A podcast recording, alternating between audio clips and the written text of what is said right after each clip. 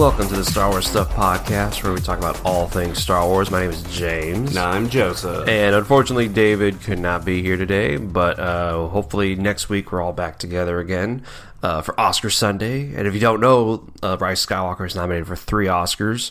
Should have been nominated for more, in my opinion. But anyways, I just hope that John Williams wins Best Score. Well, he already did, didn't he? What, for Star Wars? Yeah. He won back in 1977. No. He won already. Oh, that was the Grammy. That was the Grammy. Was it a Grammy? Yeah. It was for Galaxy's Edge. Yeah. No. I'm pretty sure he won the Oscar already. No, he hasn't. The Oscars haven't even happened. Yeah, but the technical ones already did. I don't think they do. Oh well, I don't know. All I know is that he won an Oscar. He won a Grammy this weekend or last weekend for Galaxy's Edge score, which is pretty cool. But Oscar Sunday, we will see if John Williams can win another Oscar. So, anyways, and y'all all know me and my craziness with movies and music. Maybe in my head he won because it's just like a no-brainer. Yeah, all right. Yeah, listen to that score, man. Gosh, so I'm going to go on a little thing here. Okay, so if you go to the Rise of Skywalker soundtrack right now and listen to the finale, and you just hear the amount of power he puts into this thing, because it goes from the bum bum bum bum bum bum bum, the main one, goes into the episode 9 theme, which is beautiful, and then it cuts to the Imperial March, which was awesome to hear, and I was like, oh my gosh, this is so cool. And then he cuts right into Rey's theme, which I was like, this is cool. And then he ends it with the main theme again, and then with the finale of, I think, episode 4. And it's beautiful. And if you listen to it knowing that this is his, like, that's his farewell to it all. So it's such a great moment. It's beautiful. In case you don't know, Star Wars, John Williams' music is my number 1 favorite moment in Star Wars. I know I get a lot of shenanigans. One day I will do another list, and it'll be where it'll actually have moments. Yeah, it'll have moments, like, instead of just the music at the literally end. Literally 9 movies worth of music. But anyways, so today we're going to talk about a few things. One of the things that happened was the Star Wars show. It's only got to do, what was it, once a month now? So, yeah, the Star Wars show with Anthony and Andy is going to be down to once a month. But I like the new format of their show. It was like 20 minutes, and there was like a round table in it where they got a lot of people that work behind the scenes at Lucasfilm talking about like how crazy it was to promote The Rise of Skywalker and tie in all the books and comics and all the other stuff. I thought that was really, really interesting. And then they had more time for like bits and funny parts too. So it was cool. And then every Thursday now they're going to release it's like a 3 to 5 minute like news segment. And I think it's called This Week in Star Wars. Almost like what we do. It's like they copied our format, obviously. This is copyrighted Lucasfilm. Come on, bud. Come on, guys. No, I'm just kidding. I'm just kidding. Please don't sue us. Please. So we definitely lose. I don't even have a lawyer. But once a week, huh? Once a week, every Thursday. I think it's going to be like 3 to 5 minutes. The first one was like 3 minutes and 44 seconds. We on the Star Wars Stuff podcast are going to go a lot more in depth with all of the news. Give us our, give our personal opinions on it. Fantasize about where the news could possibly go, what it'll lead to, and things like that. But very true. If you're just trying to get information, that's a good source for it. That's actually the kind of the best source is the Star Wars show to go to them. So we say all that to say that the news is slowing down. Like the Rise of Skywalker came out, and now the news is starting to slow down. It's going to pick back up again when Clone Wars comes out. Maybe we'll talk about that. We'll see. But I know it's definitely going to pick back up closer to Celebration and getting ready for Mandalorian Season 2. Season 2, yes, it's happening, which is crazy that is actually happening. But then everything else we've been hearing about is like all the other series are like semi falling apart, not happening. Well, they're all still happening, just on a delayed time schedule, from what it sounds like. And yeah, we talked about how Obi-Wan's not going anywhere. It stopped. It's put on hold. And we're just waiting to see what they say. And January has passed. Well, and we did not get a director or any information from Lucasfilm. So, yeah, it's kind of wild. I don't know that I feel necessarily disappointed because I was never fully convinced we were going to get anything out of that. If I'm going to be totally honest, I've seen the record of Lucasfilm. They're not going to give us. But, you know, Ewan McGregor has gone on record going like, yeah, they're just revamping some of the scripts. The show is still on. There's nothing wrong with it. I didn't storm off of set or anything like that, yeah, which is some of the rumors that were going on. Yeah, he came out and told everybody it's still happening. And one thing he said, which I liked, which was kind of like a no-brainer. Mm-hmm. He says, now that they're done with The Rise of Skywalker, they can now actually really take their time to now focus all their energy on this. I think with the success of The Mandalorian and Disney Plus, and with the huge, I guess, reception of Ewan McGregor coming back, that they were like, okay, let's get The Rise of Skywalker out, and then now we already have our drafts done of the Obi-Wan Kenobi series. Now let's go deeper into these things to make it the best possible thing you can ever see. So I think that's what they're concentrating on right now. Yeah, they want to give us the best possible product, something that will make us, you know, odd just as much as like the Mandalorian did, because people were not expecting what they got out of the Mandalorian. I'm not gonna lie, I was excited for the Mandalorian, and I've mentioned this before on the podcast, but I wasn't like, oh my gosh, this is gonna be the best thing in the whole world. I was just kind of like, yeah, we'll see where it goes, because, you know, for us fans, this is our first live action Star Wars television show ever. I mean, I think there was one back in the 70s and the 80s with Anthony Daniels and Kenny Baker about the droids, but I don't think that was even live action. I think it was like a cartoon or something. I could have sworn there was one thing they did where it was like maybe like a couple of episodes of them. But then there's a handful of like Ewok shows that are Caravan of Adventure, but those are whack. Jesus. But then when the Mandalorian started, and then when it, you know, the ending of that first episode, when you see the child, it was just like, this show is going to be kind of amazing. And then it was really amazing.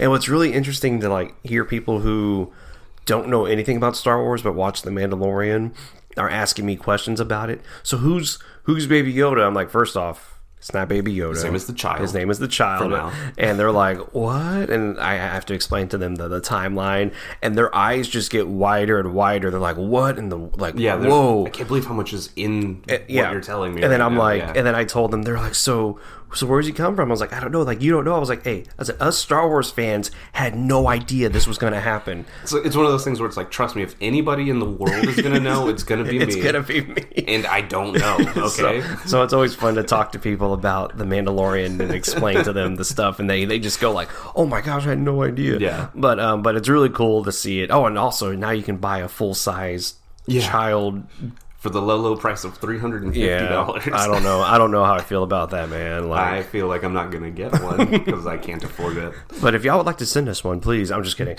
But please don't waste your money. Also, just sign up for like a couple months on our Patreon or something. Please. That would help us more. Yeah, we got that link. Speaking of Patreon and the Clone Wars, Colin and Matt are going through watching the Clone Wars. We're putting commentaries up each week.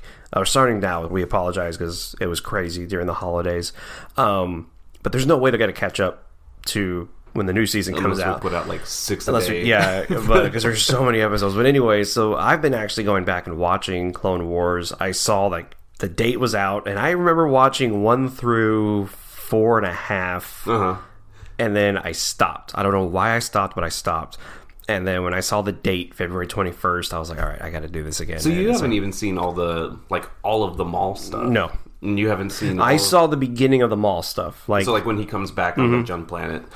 You also haven't seen like the crazy stuff that happens on Mandalore. No, I haven't seen any of that. Dude, you are missing out on so much good stuff. And in case y'all haven't seen the Clone Wars, and if you look at it like, well, I don't know if is it cool, is it canon? It's all canon. It's 100% canon. Yep. And it's 100% amazing. I mean, there's so many times. There's some episodes that you're like, don't get me wrong. Yeah. Take a nap. Don't get me wrong. There are a few episodes where you're like, yeah, okay, but there's other, like, okay, let's say like 95% of it is awesome. No, you really got to go that far? So, you know, I wasn't the right age demographic for that show when it came out. I'll just say it right now. I was already like a, you know, like, post-teenager when the movie and the show started coming out, and I frankly still kind of think the first couple seasons aren't amazing. Probably like until about halfway through season 3 is when it really starts picking up for me. Okay, I'll give you that. The first 2.5 seasons, it's not for Star Wars fans. It's for kids to get into Star Wars. Mm-hmm. It's like, here's Ahsoka. She's sort of annoying here in the beginning, and you know, she'll grow on you and all. Because, like, legitimately, Ahsoka, one of my favorite characters in all of the Star Wars universe at this point. Yes. But when she was first introduced, and they were the first couple seasons where they're like, we're not entirely sure what we're doing with this show. We know there's going to be some really crazy storylines the more we build. Mm-hmm. That the first couple seasons are all set up for the last couple seasons. Okay, I'll give you that. All right, but there are some battle sequences in those first couple of seasons that I'm like, dude, this is a cartoon. I'm over here like on the edge of my seat. Like, what is that? Like, there was one battle they did where they go to, they go back to Geonosis, mm-hmm. and they did something really clever, which was, you know, they have the music build up to when they're getting to this battle, and then as soon as the battle starts, they cut off all the music, and it's just the sound effects. Yeah. And I was like, this is kind of one of the, like, I was like, this is almost like a war movie in a cartoon, yes. but it doesn't even feel like a cartoon. And that was when I was like, this show is amazing. That's also one of my favorite things that the Clone Wars did, was they were like, how do we make a Godzilla film in Star Wars? How do we make a horror movie in Star Wars? They took as many different genres of film, you know, war film. I mean, the whole thing is based on the Clone Wars, so it makes sense to have to deal with a couple of the clones having like PTSD, and you know what I mean? Yeah, they not knowing exactly what they're fighting for, and wanting to get out of the army and things like that. So it delved into a lot of stuff. Not to say the first, like I said, the first couple seasons, I am pooping on them pretty hard right now, and I don't need to do that, because there are some episodes of brilliance in there. Legitimately, to this day, one of my favorite episodes of the entire series is the very first episode. Wow, the one where Yoda has the 3 clones. Yeah, that's a beautiful. It's so, the whole world is beautiful. The Yoda teaching these clones, even though you all look exactly this, like, I'm getting goosebumps talking about it. Even though the 3 of you look exactly the same and biologically you're the same, you are 3 individuals. You make your own decisions. That's why you are more powerful than these droids. And that just set up the whole... And it sets up everything. And so, yeah. So, see, I told you. It's awesome, right? Yeah, I mean, like I said, some stuff is... But if the clones are involved and, you know, you've got the Jedi being used correctly in there. Some of the storylines are absolutely beautiful, and you won't get stories like that anywhere else except for the, you know, the Star Wars universe. And, you know, so we say all this to tell you, watch Clone Wars. Like, it is such a great thing that if you're on the fence about, I don't know, watch it. If you have Disney Plus and you watch all the Mandalorian, watch Clone Wars, because it is so good. And like he said, what I loved about it was there was a zombie-esque one, which I was kind of creepy, I'm not gonna lie. There's a couple episodes with like zombies where you're just like, what, how in the world did they even think to do this? And yeah, that's one thing that makes me amazed, is that there's 22 episodes per, is it 21 or 22 episodes? 22 episodes a season. Per season, and each episode is unique, and each episode, I mean, some of them, yeah, they do blend, a lot of them do, like, kind of do have like maybe 3 or 4 story arcs there, But a lot of it is just like these individual stories that you're like, man, how do they come up with this? Like he said, there is a Godzilla type one, which I think it's called the Zillo Beast. Yeah, which blew me away. And then they even did a tribute to Akira Kurosawa. Yes, which that was an awesome episode, and which is why I was so annoyed with episode 4 of The Mandalorian. Because it's the exact same episode again. Yes, yes, yep. I was thinking the same thing as it was going through. I was like, man. Somebody was like, that was a really cool episode in Clone Wars, so let's like do the exact same one this time. Well, and you know, Clone Wars didn't have Favreau as a what's the word I'm looking for? A creative head. Yeah. And so I'm sure Favreau wrote the episode to, you know, give a tribute to Kurosawa, mm-hmm. Without even really realizing that they'd already done that. And I think a lot of filmmakers to this day will always do tribute to Kurosawa. They'll always find a way to There's always going to be a Magnificent Seven episode or a Seven Samurai episode, if you will. And no matter what type of show you do, and in case you don't know, it's the whole like there's a village that needs help, and there's people who have extraordinary powers who can help them. They have great abilities. Great abilities. And then they train the villagers to fight back against the oppressors. That's the Akira Kurosawa type of Seven Samurai, which, got translated into a Western with Magnificent Seven, which got translated into a cartoon called The Clone Wars, which then also got translated into a live-action Disney Plus show called The Mandalorian. So we say all that to say it's cool. But anyway, so yeah, please watch Clone Wars, and Season 7 comes out the 21st. We don't really know what they're gonna do with it. Yeah. We have an idea, but then during the trailer, and of course Colin and Matt broke it down, during the trailer they show Padme pregnant. Yeah. But they've been telling us from the beginning that this was going to take place before Revenge of the Sith. And I think, if I'm not mistaken, the stuff... Because there's been script leaks and things like that online for years and years and years since it got canceled by, I guess, Cartoon Network back in the day. But if I'm not mistaken, the stuff that happens on Mandalore with Rex and Ahsoka and Maul... Mm-hmm. And I could be... totally talking out of my butt here. I don't actually know. But if I'm not mistaken, that stuff occurs almost simultaneously with Order 66. Ah, okay. Well, that would explain where Ahsoka was during... Right. So, we're going to get into something right here. Okay. So, Ahsoka is this huge character in Clone Wars. Mm-hmm. Big, big deal. Not mentioned once in Revenge of the Sith. And you know what I mean? So it's like, it's one of those things where, we know as Star Wars fans and as, what George Lucas was planning, that Ahsoka didn't come out until after Revenge of the Sith came out. And right. I mean, Filoni and Lucas thought of this character and they created this character. So they didn't retcon her into all of it, but they just created this whole new character that has such a significant meaning to Anakin.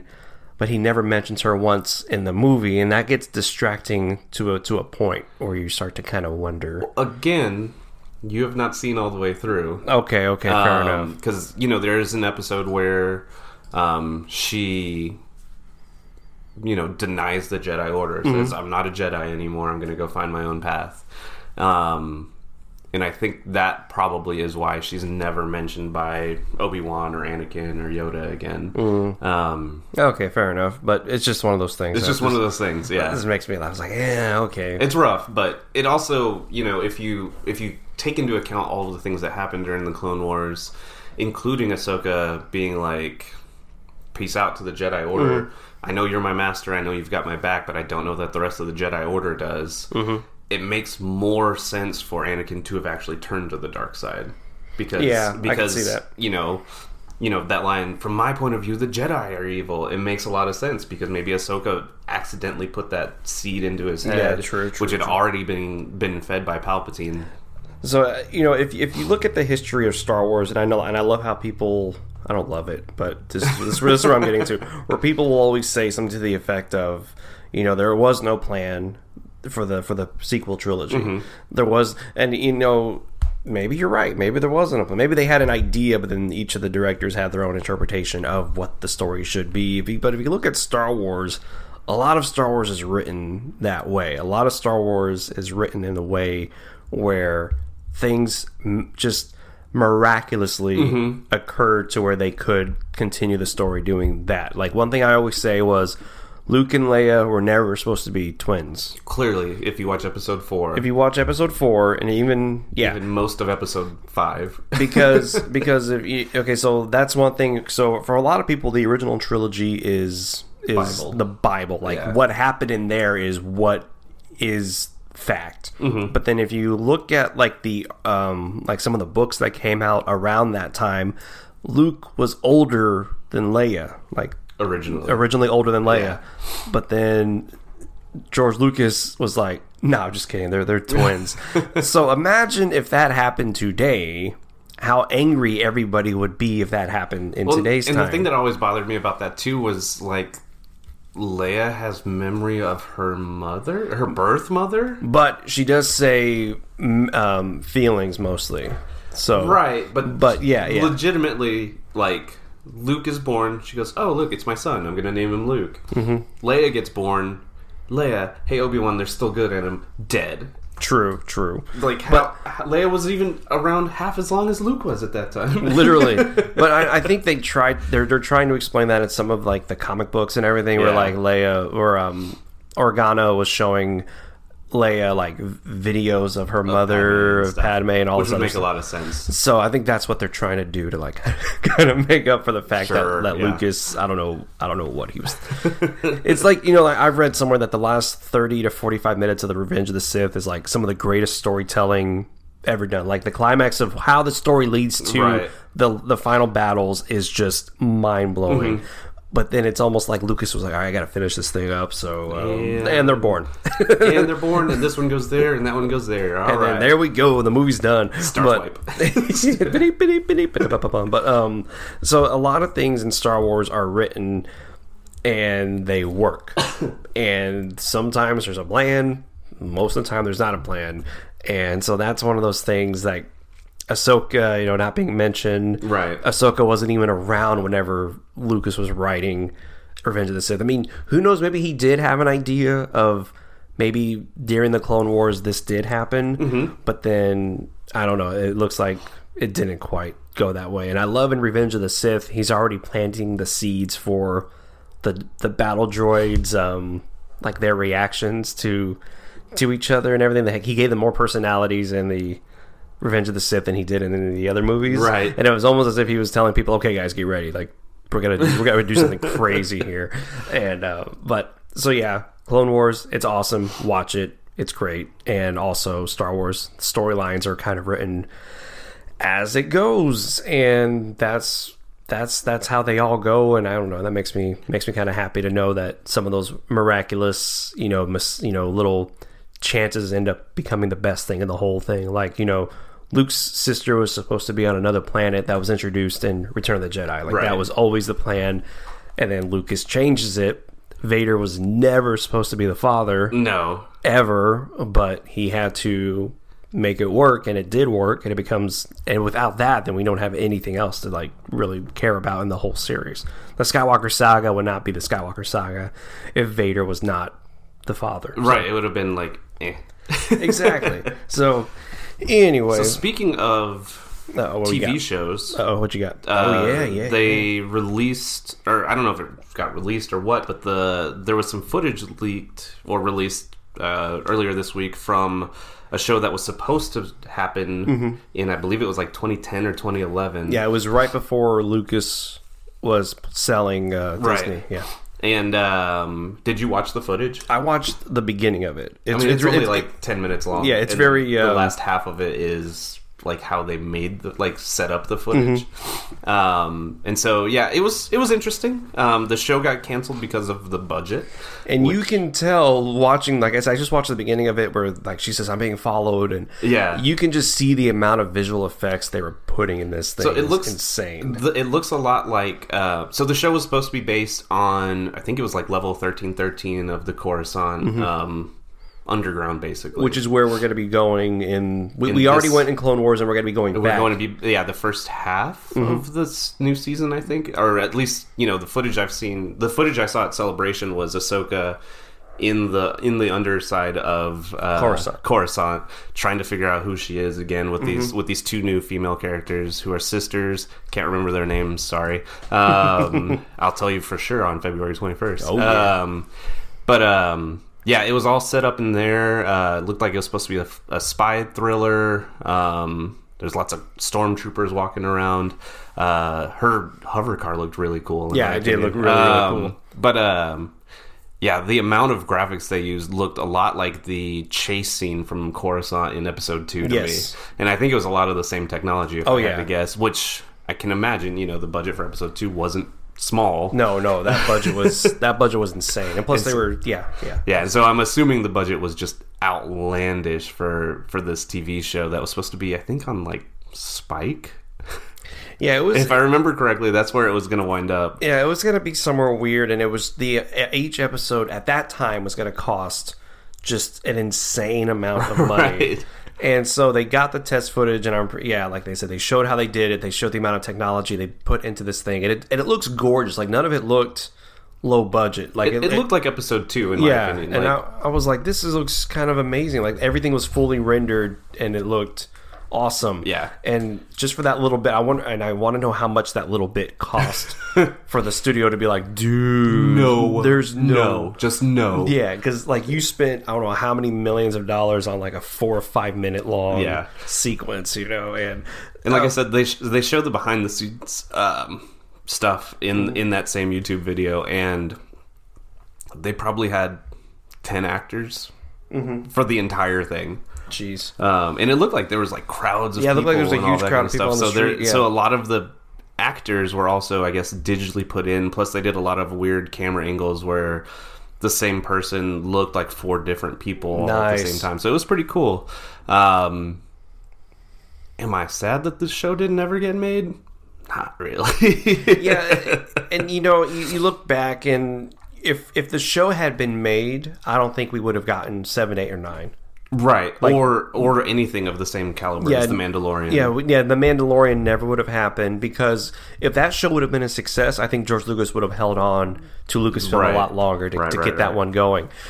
So I can hear some people going, well, maybe that should have happened, you know, because I didn't like 7, 8, and 9, but I personally love 7, 8, and 9. I do too. Mandalorian. But so a lot of things happened because that show did not work out. Would it have been cool? Yeah, it would have been really awesome to see, but I'm really glad we got what we did, plus The Mandalorian out of all of that. Plus the technology that they used for The Mandalorian is out of this world. Yeah, okay, so they finally... I don't know if we've talked about that yet on the podcast. Yeah. I know David mentioned it a couple weeks ago about how they use this immersive set where things look real, but they finally released pictures, like you're about to say, of the quote-unquote set.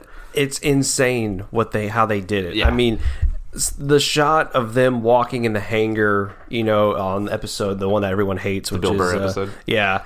I love that episode. You know, it looked really cool and everything, and I was like, oh, that's a cool set they built.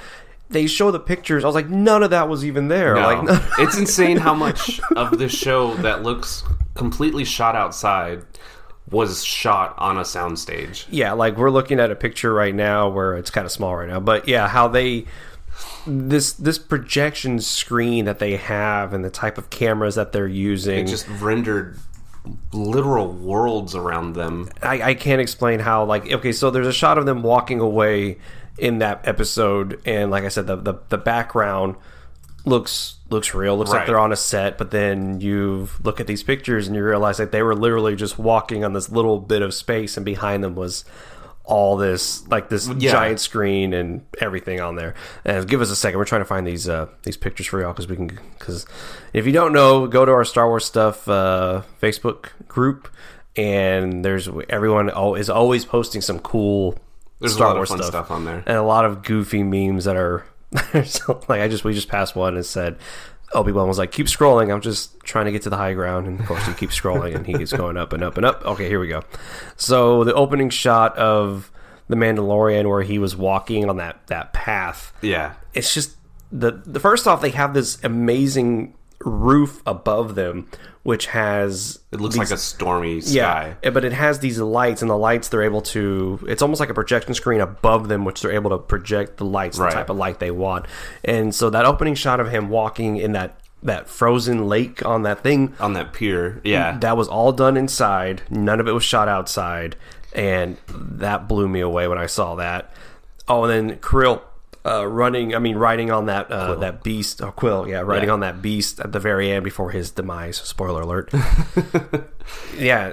So the actress was it was a woman who was the behind the underneath all that makeup. She was just sitting on this thing, and they were moving the background to make it look as if they were going forward. But because they were moving the background, and you know, the thing looks like it completely encompasses the actors and the camera workers and stuff like that. So she's got things to work off in front of her, things to work off of behind her.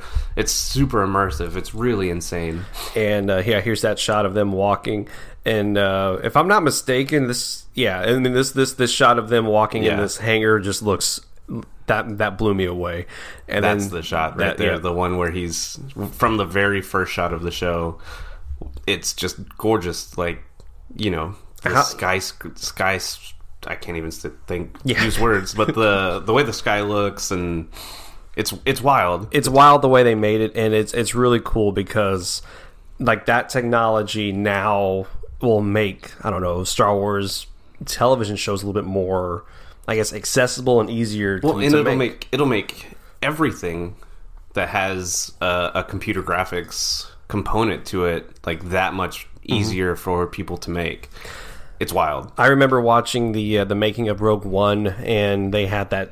I don't know if ILM was like one of the first ones, but maybe they were. They built this giant screen in front of the ships, and I mean they built the screen, and you're able to put the ship there and make it look like you're flying through space. And so that's why in Solo you get the very first interior shot of the hyperdrive of the Falcon going into hyperspace. And if you notice, like it shows it, then it cuts to Han Solo's face, and that was all and done. He's just got a big old grin on his face, and that shot was done in camera. That wasn't added in later. Like, that was all done in camera. And then, you know, we even go as far as to say the movie First Man that came out a couple of years ago, Ryan Gosling. They used that same technology for all of that, and it was just so that technology is now being used for The Mandalorian, and now it looks like a lot of TV shows are going to start jumping on that, so I'm... Oh my gosh. It's the future of Star Wars television is very, very good. And who knows, maybe 1313, maybe someone leaked it, maybe Lucasfilm leaked it to see, like, what are people's reactions? Is there interest in this? Is there still interest in this? And a lot of this stuff, it probably is Lucasfilm or Disney going, is there interest in this thing? Anybody want to see an underground course, I'm sure? But a lot of people were excited when they saw the footage, because a lot of us had heard about, I mean, most of us had heard about this show that was... Right, I'd heard the rumors back in 2010, 2011. And it got really exciting because it was like, oh my gosh, they're going to do another...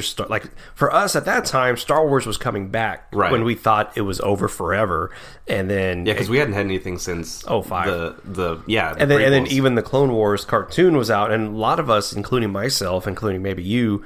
You did say it was like, okay, I don't want to watch. Like, I mean, I'm going to watch it because it's Star Wars, but I'm not in love with a lot of it. I didn't watch it at all. Like, I didn't watch it until I did. I think I've got everything except for the Lost season or whatever it is, season 6 on DVD. And I would wait till it came out on DVD, and then I would watch it that way. But so it looks awesome, and stay tuned. Who knows? Maybe Lucasfilm will announce another show. But first, we just got to see what happens with this Obi-Wan Kenobi one, and that's just going to be who knows what's going to happen with that one. Also this week, or maybe it was last week, we haven't talked to y'all in a while, we apologize, they leaked concept art was released of Colin Trevorrow's from his script Duel of the Fates, and a lot of people were like, this looks fake, but then he or somebody said, no, this was the concept art. I think it was Trevorrow himself. Oh, yeah. Like, no, this was stuff we were working on. This was stuff that we were working on, and if you haven't seen the pictures, just go type in Colin Trevorrow concept art. Be careful, because some of it is Rise of Skywalker concept art as well, so you just got stuff they actually wound up using for the film. But so one of the shots is a you can tell this is an early idea, which was, you know, there's Rey with her double-edged lightsaber, which was going to happen in the film, and she's wearing a black suit reminiscent of Luke in Return of the Jedi, and they even had the opening there for her, and you can tell that was just them kind of being like, this is an idea. And then one of the pictures, which is a really cool picture, is of the cave fight between Kylo Ren and Darth Vader. We would have gotten Darth Vader back in the movie, and he and Kylo Ren... Yeah, as a Force Vision, obviously, but he and Kylo Ren would have had a big fight, and that was supposed to be intense. And then this is the one picture I hate. Everyone else loves it, but I hate it. And it's a picture of Luke Skywalker holding Kylo Ren's blade with his hand. Why do you hate this picture? I hate this picture because I know for a fact so many people, including myself, would have been really upset if they did that, because it's like, you mean to tell me these ghosts could just show up whenever and do this? And just do whatever they feel like. And do whatever they feel like, and we're all okay with that? And like all the other times, like, oh, Han Solo died. Why didn't you stop that? Where were you on that one? And Luke could be like, hey, still alive at that point. Luke could be like, well, I mean, so Luke is the only one that can do this? You see, like, that would have... See, there's so many more questions you have because of that. Like, Luke could have looked at Obi-Wan like, hey, dude, my hand got chopped off. And why did you say you couldn't interfere with me on that one, man? Like, yeah. That being said, it is a cool picture. It's a cool picture. It's an awesome rendering of this idea of him stopping the blade. And the concept of him, like... completely just screwing with Kylo Ren as a Force Ghost, I think was one of my favorite things from the Trevor O scripts, where it was just like he's just picking on him over and over again and making him like. And I remember we had mentioned that in one of our episodes, where we were like, you know, that'd be kind of funny. He's just like toying with him, and everyone's like, "What's the one?" Oh, speaking. Okay, hold on. Okay, so in the Rise of Skywalker, there's the shot of it's actually this shot right here when they're in his room and they're fighting each other, but they're not really with each other, right? And He turns around and there's a stormtrooper standing there after the fight, and he realizes where she is, and he's like, she's in my quarters, lock down the destroyer. I was like, was that stormtrooper just standing there watching Kylo Ren? Like just zoom talking to himself and fighting. He's just like, I'm just gonna stand here and watch him and not. Yeah. And then he what? So, what is happening? So right I'm now? Hoping somebody somewhere creates something of the trooper looking That'll like be the new Tag and Bait. Yeah, is the stormtrooper who's just like, what's this dude doing? Why is he just fighting himself? There's no one there. And we're following this guy because he's our supreme leader. But anyways, I digress. Another cool idea was the. Oh yeah, so like the Force vision of Luke there with Rey, and she looks like she's hovering. So that ended up being in a version of that. There, yeah, and I think that goes back to Rian Johnson's of Luke Skywalker above the rocks and everything. So not Rian Johnson, J.J. Abrams' original. No, I'm talking about at the end of The Last Jedi when he's hovering above the rocks. Gotcha. So she's like in a meditative position, and she's actually above the hovering above. Yeah, and Luke's there talking to her, so that would have been really cool. And then another thing... another shot of Kylo. Actually, this is not... this. Oh, yeah, this is it. Yeah. Kylo and Rey fighting. And so here's another thing. So in Colin's script, Kylo Ren has his mask for the majority of it. Right. Rise of Skywalker, he has his mask again. Johnson destroyed the mask. So, do you think they were all like, you shouldn't have done that, dude? Like, yeah.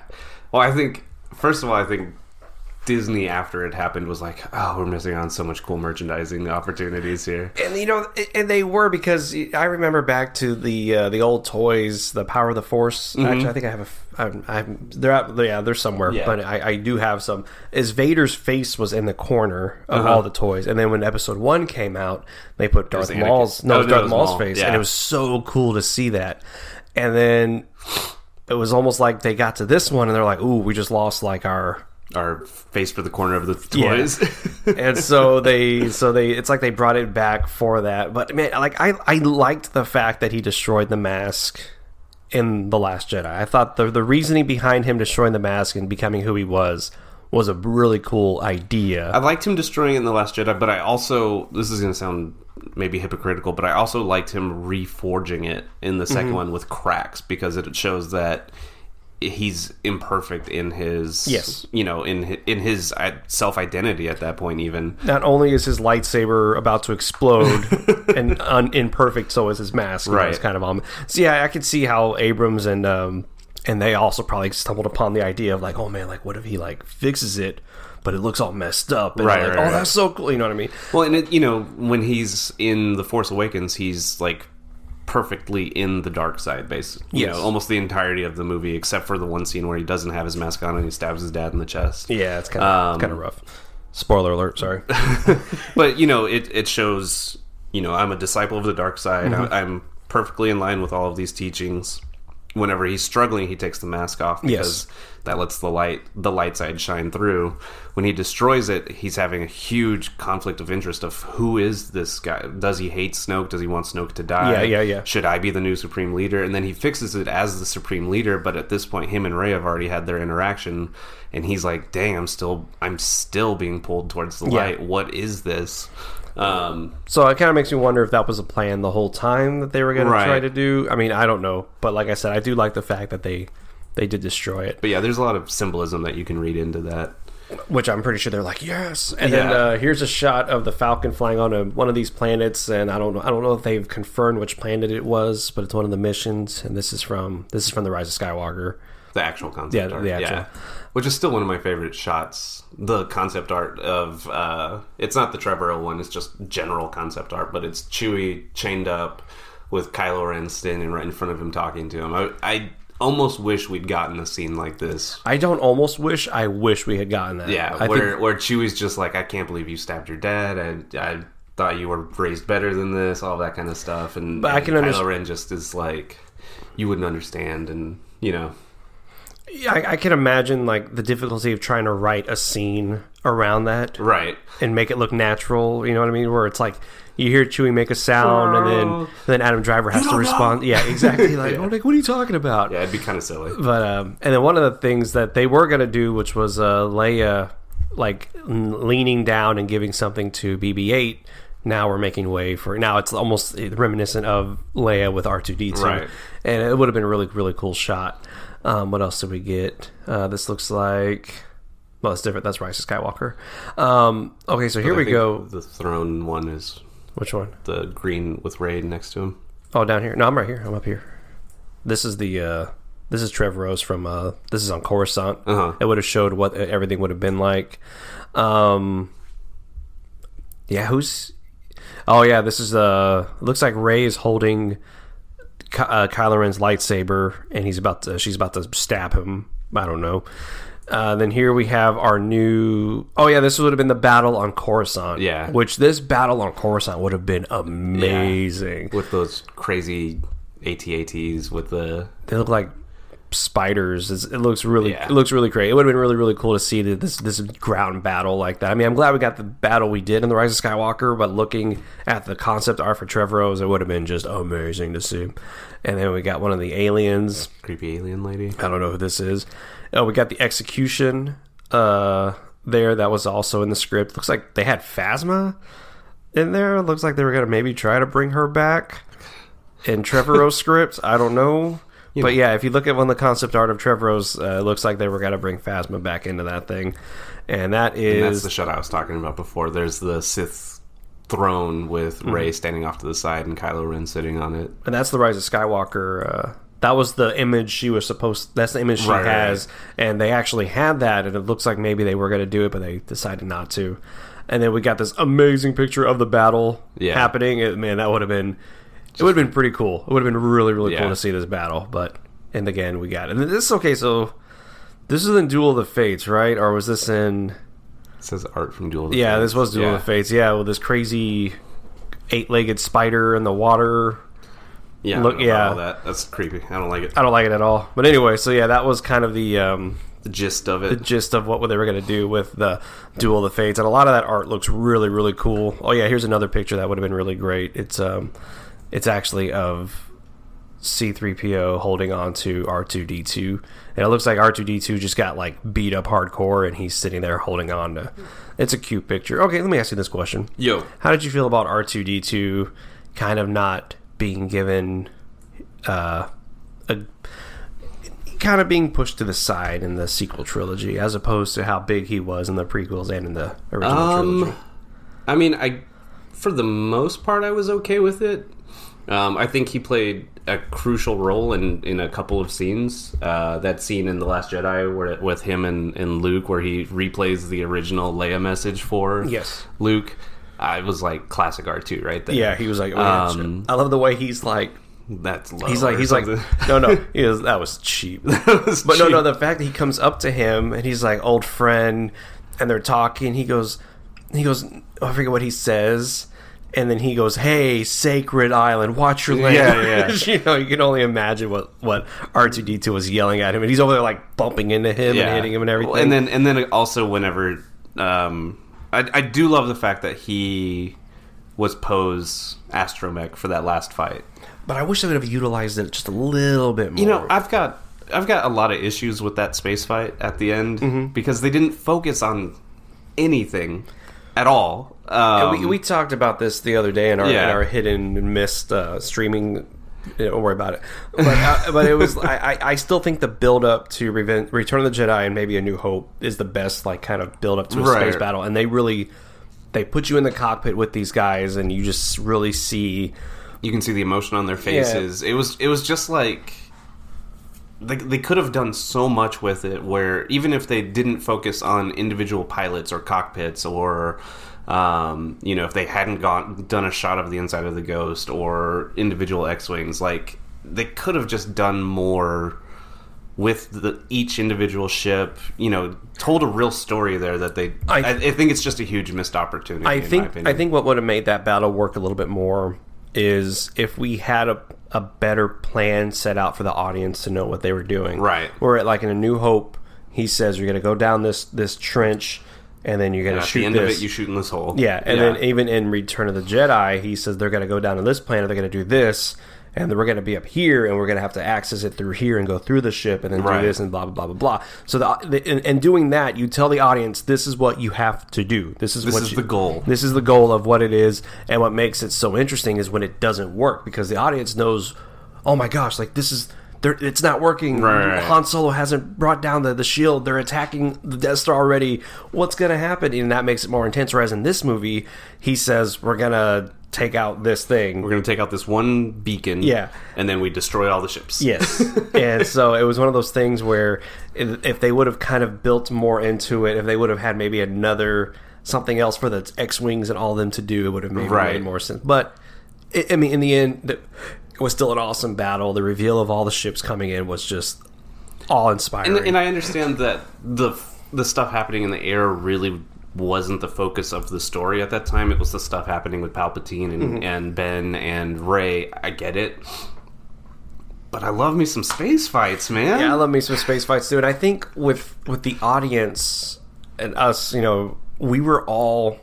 For me, I wanted this space fight, but at the same time, I was like, I really want to see what's happening with Rey Palpatine. Right. That to me at that point was more important than anything else, which is where I think it kind of why we're all like, yeah, it was okay, because I think everyone's focus was the Palpatine Rey and Kylo Ren. But they had built up that space fight so much, you know, just from the first trailer alone, when you see the Falcon drop in front of all of the random ships, and you're like, there's this person, yeah, holy cow, look, is that the Colossus? Is that the Ghost? What is happening here?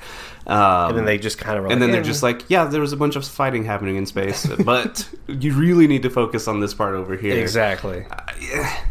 It was just like a build-up that didn't deliver to me. Which is why I think George Lucas cracked the code in a way that no one else ever will, which was he did your giant space battle and other battles in the middle and the beginning of your Revenge of the Sith to make way for the climactic battle that you know is the meat of the movie. You know, you got two crazy good lightsaber fights happening at the same time. You don't want to have to be concerned about a space fight at the same time. Which is why, like a lot of people say, the way he built up to that was just, it was genius. Yeah. It was almost, like I said, not bad-mouthing The Rise of Skywalker. No, I love The Rise of Skywalker so much, but it seems like if they would have tweaked a few things at the end, it just would have been the most epic film of all time, but I digress. Okay.